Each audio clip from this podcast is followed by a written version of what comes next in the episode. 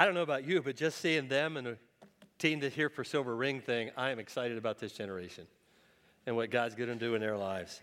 And I'm just thrilled to be a part of it. I've known Ben obviously since before he was born, but obviously as he was born and since he's grown up. And now to meet Ashley and to see what God's doing in their life and the opportunity for us to partner with them, we're just excited. And so I'd love for you to get a chance to meet them, see them afterwards, going to be here and out there. The reason I said that, the reason she hesitated, I said, well, it's called the Narthex, but who in the world knows what a Narthex is? So now we call it lobby. I know some of you know what a Narthex is, but it's a lobby. If someone says to you, I've got good news and bad news, which one do you want to hear first? How many want to hear the good news first? How many the bad news? That is amazing. Exactly the same in the first service. I guess there's something that thinks if I hear the bad news first, then I get the good news, I can trade it off and move through the process. You and I know that life is filled with both. Scripture says it rains on the just and the unjust. Bad things happen to good people, bad things happen to bad people. Some people go through life unscathed, others seem to have bad luck all the time or bad stuff happen to them every other day. Kind of like that old hee haw song, which I know I just now dated myself. If it weren't for bad luck, what? Yeah, you're all the same age. That is really sad that you all know that line. But a lot of times it does feel like that. We felt like we've lived through one of those this summer. Everything at our house that could go wrong. Roof started to leak. We had to have a new roof. Garage doors fell off. Had to have. New, I mean, the list was endless. A dozen, a half a dozen things that continued to happen all summer long. They just kept adding up. When I was knowing that I was doing a sermon on trouble, I thought, well, I've got them all out of the way. They're all done. Then I got sick, and we're supposed to leave today to visit my children who have a special needs grandson who can't be around anybody who's sick. And I'm going, you gotta be kidding. Thursday night, I'm putting stuff away, throwing some wood into some old burn pile, got stung. I woke up the next morning and this arm looked like the elephant man. I'm going, seriously, I'm, I'm good. I don't need any more trouble. I, I won't even talk about it Sunday if that's okay, God. He said, no, go ahead and do it. I went, all right. Every once in a while, you feel like you've got it down, things are going fine, I'm going along well, nothing's going to happen now, all this stuff is out of the way, and then all of a sudden, wham, there you are again, like that little calf in a rodeo that's going out as fast as he can, just trying to get away until someone ropes him and turns him upside down. I was going to show you that clip this morning, but I know some of you are a little squeamish and you say, oh, that poor calf. Pastored in Coudersport for 10 years before we moved here, and one thing about that particular area, the north country of Pennsylvania, it snows about six months of the year. First time we got there, it was in November. We didn't see the ground again until April. So we had to make a decision are we going to endure it or enjoy it? We decided to enjoy it. So we got learned how to ski and snowmobiles and all of those kind of things to have a lot of fun.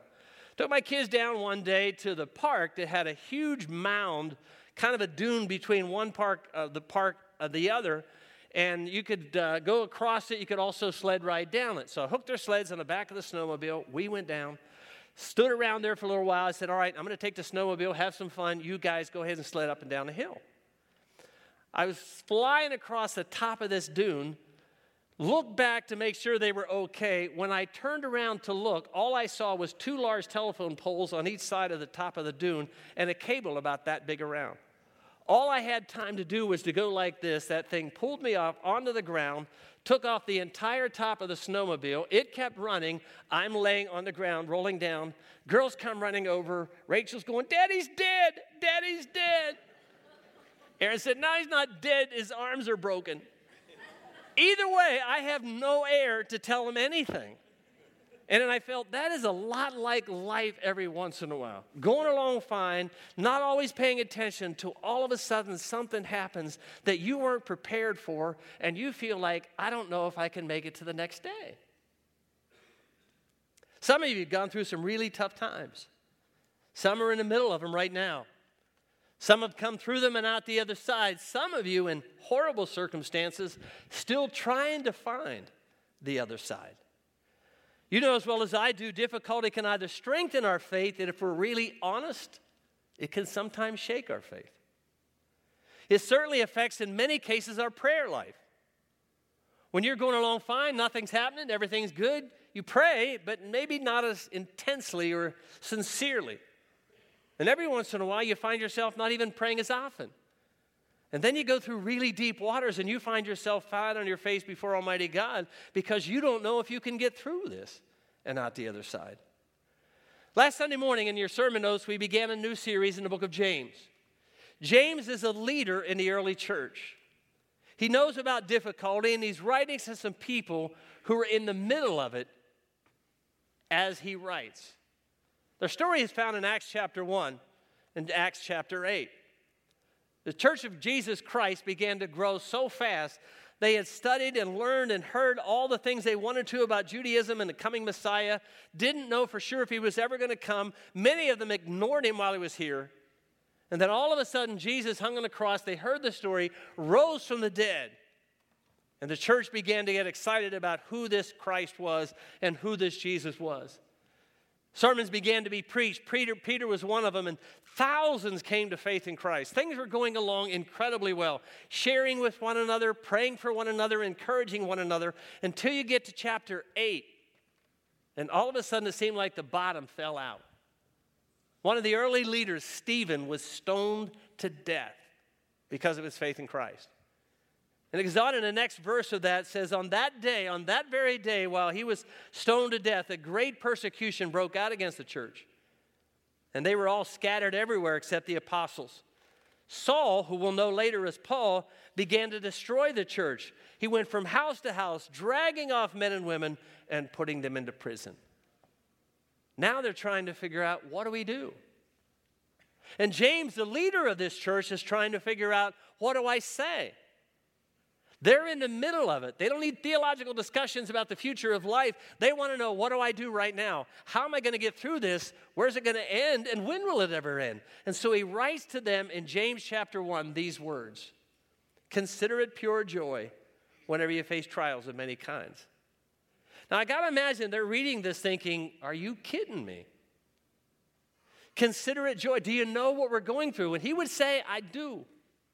I really do. I want you to understand, though, because you know in verse 3 that the testing of your faith, this brand new faith for them, develops perseverance. Perseverance has to finish its work so that you'll be mature and complete, not lacking anything. So, verse 12 Blessed is the person, blessed is the man who perseveres under the trial, because when he has stood the test, he'll receive the crown of life that God has promised to those who love him.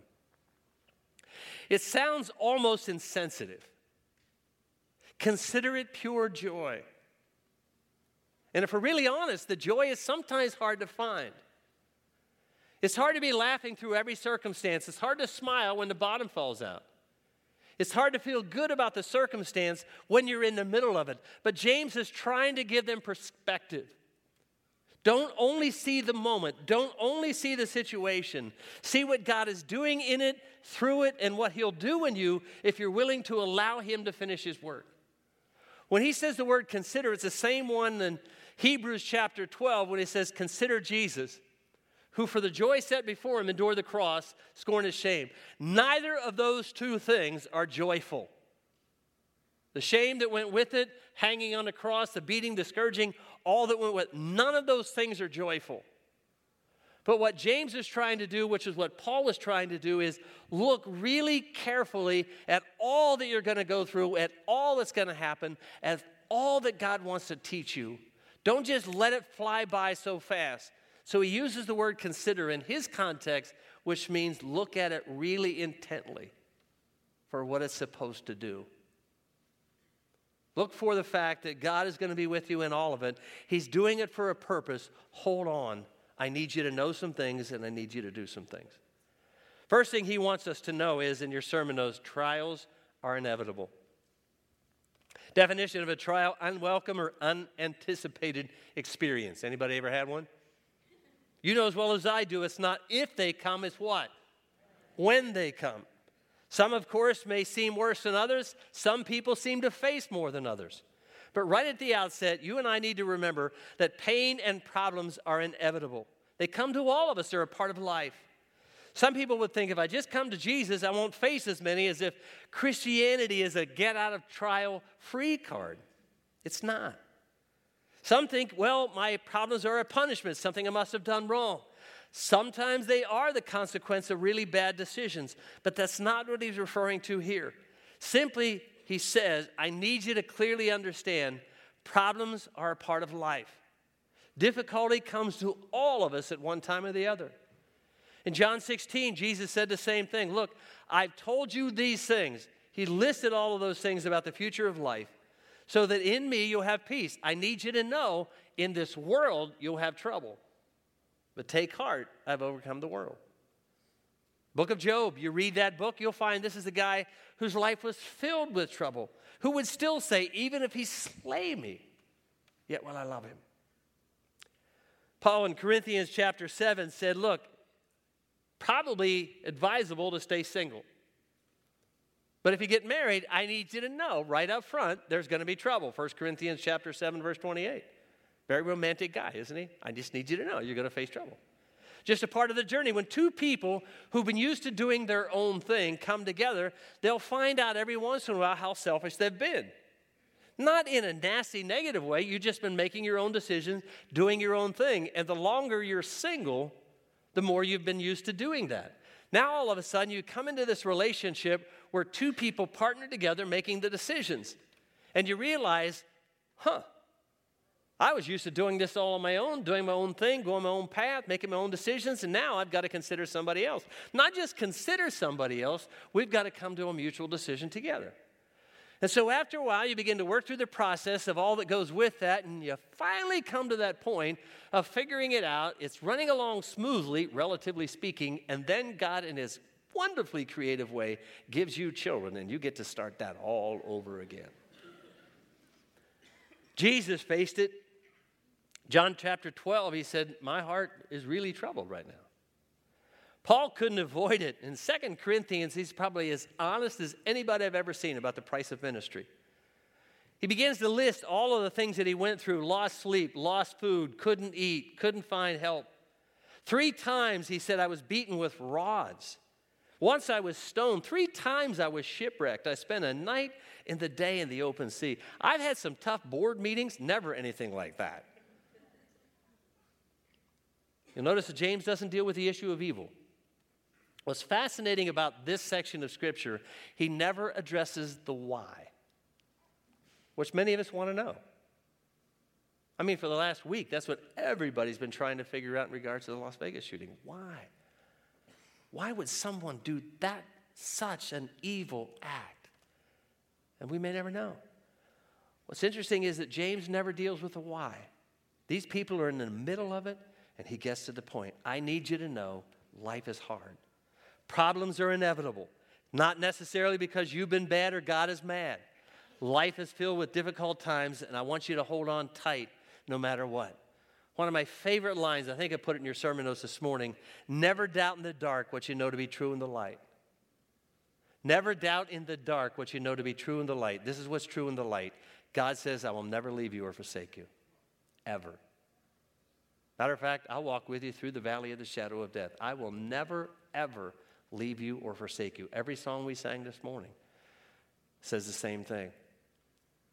And in the middle of the darkness, when you don't see that and you can't find God and you wonder where He's at and if He even knows where you're there, in the middle of those dark moments when you're going through that valley and you can't see the other side, He said, Never doubt in the middle of the dark what you know to be true in the light, and that is, I will never, ever leave you or forsake you, God says.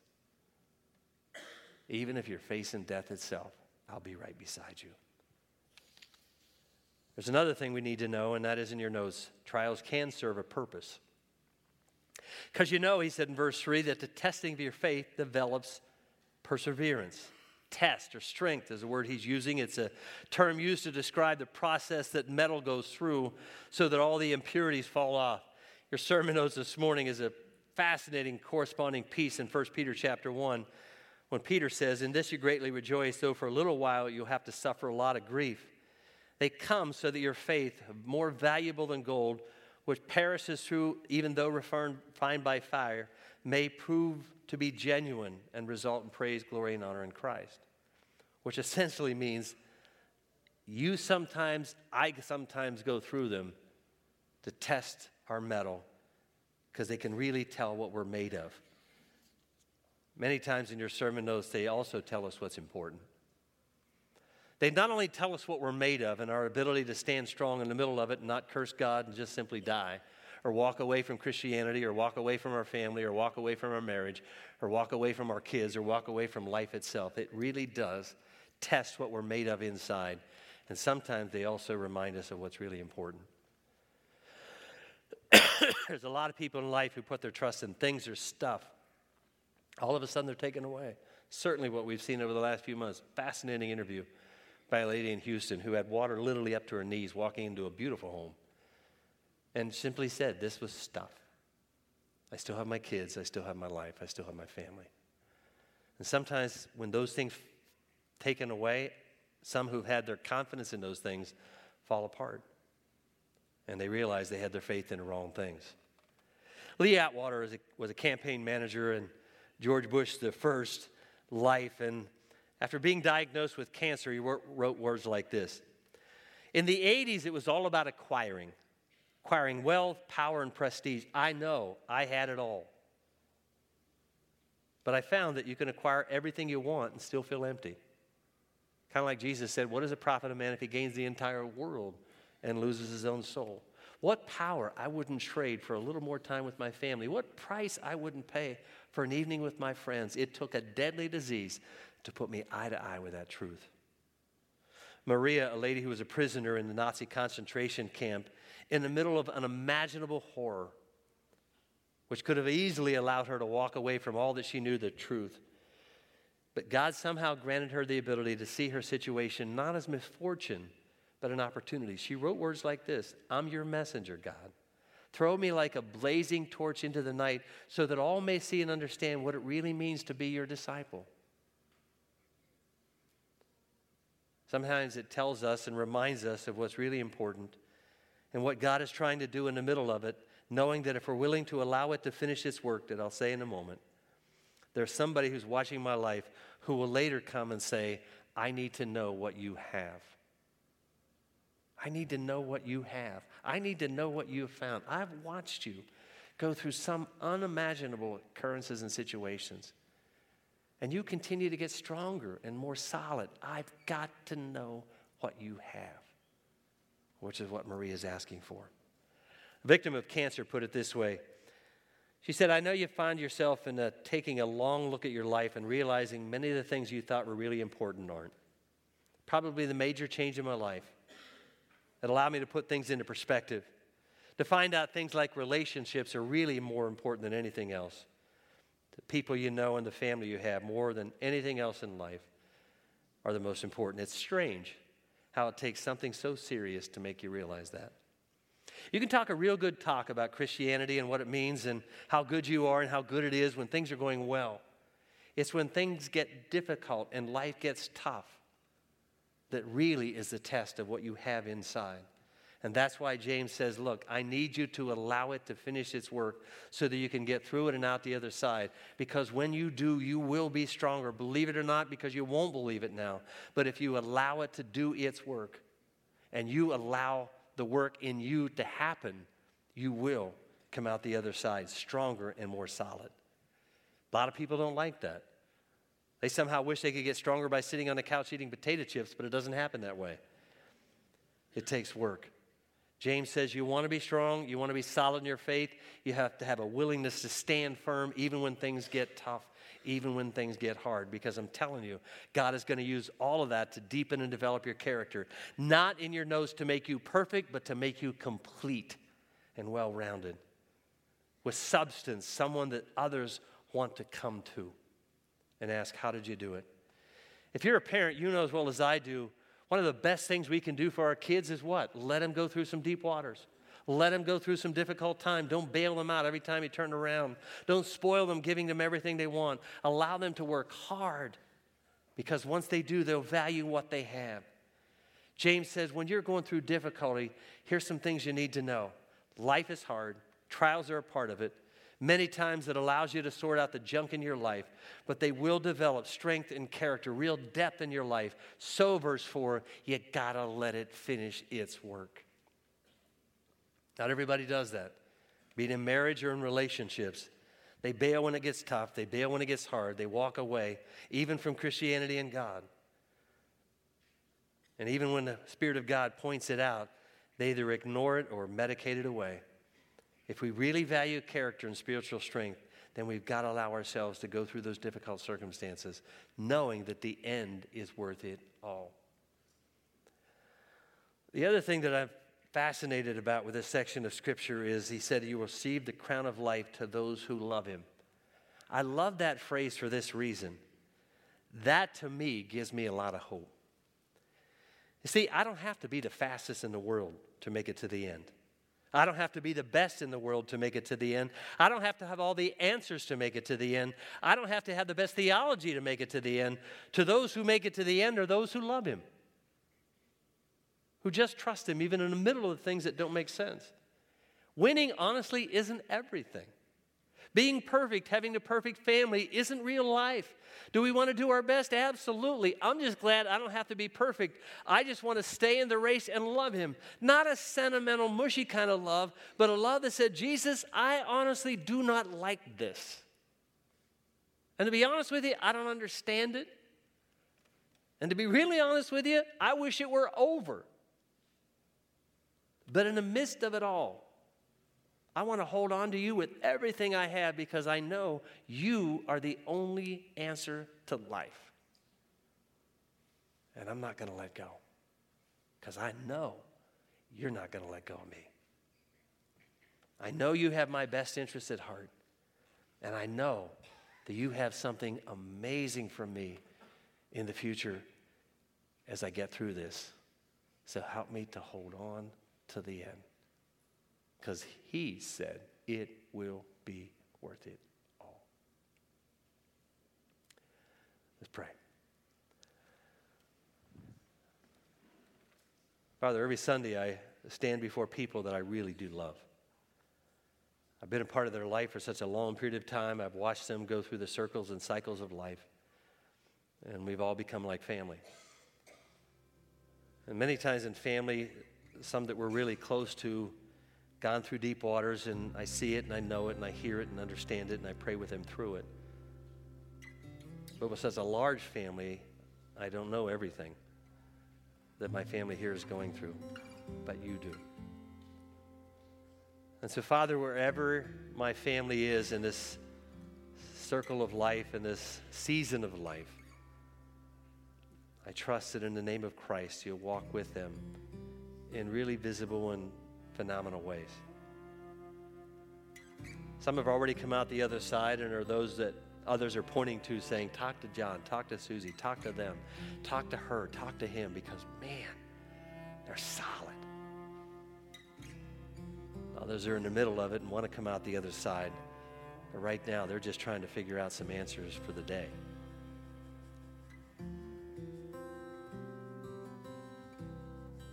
And others can't wait for it to be over because they wonder how long it's going to last. And so, in these next moments together, Father, hear their hearts as they speak to you about where they're at and help them to hold on with everything they have. I really don't know where all of you are at or what your circumstances are, but I do know enough to know that all of us are in some point or the other, in the middle of it, out the other side, ready to face it in the uncertainty of life. So, in this last moment of time, spend a, a, minute with Jesus, just saying, Lord, you know where I'm at. You know what I'm going through. You know what these circumstances are. Help me to hold on to you no matter what, knowing that out the other side, I'll be stronger, more confident in my faith in you. And others, maybe, will want to see what I've found in you, and it will give me an incredible chance to share truth. Talk to him about that.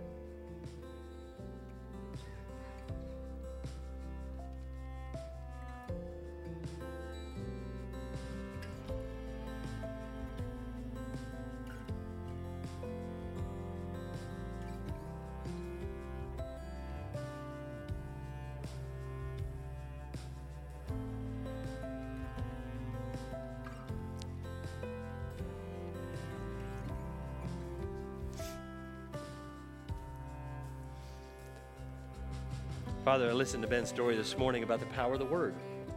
That the Word of God that has been around forever, that heaven and earth will pass away, your Word never will, change the life just by reading the Word of God, trying to teach it to someone else. And I never, ever want to get tired of sharing your Word, teaching your Word, embracing your Word, and living your Word. So thank you for preserving your Word so that we can use it for life, direction, guidance, encouragement, help as we go through life.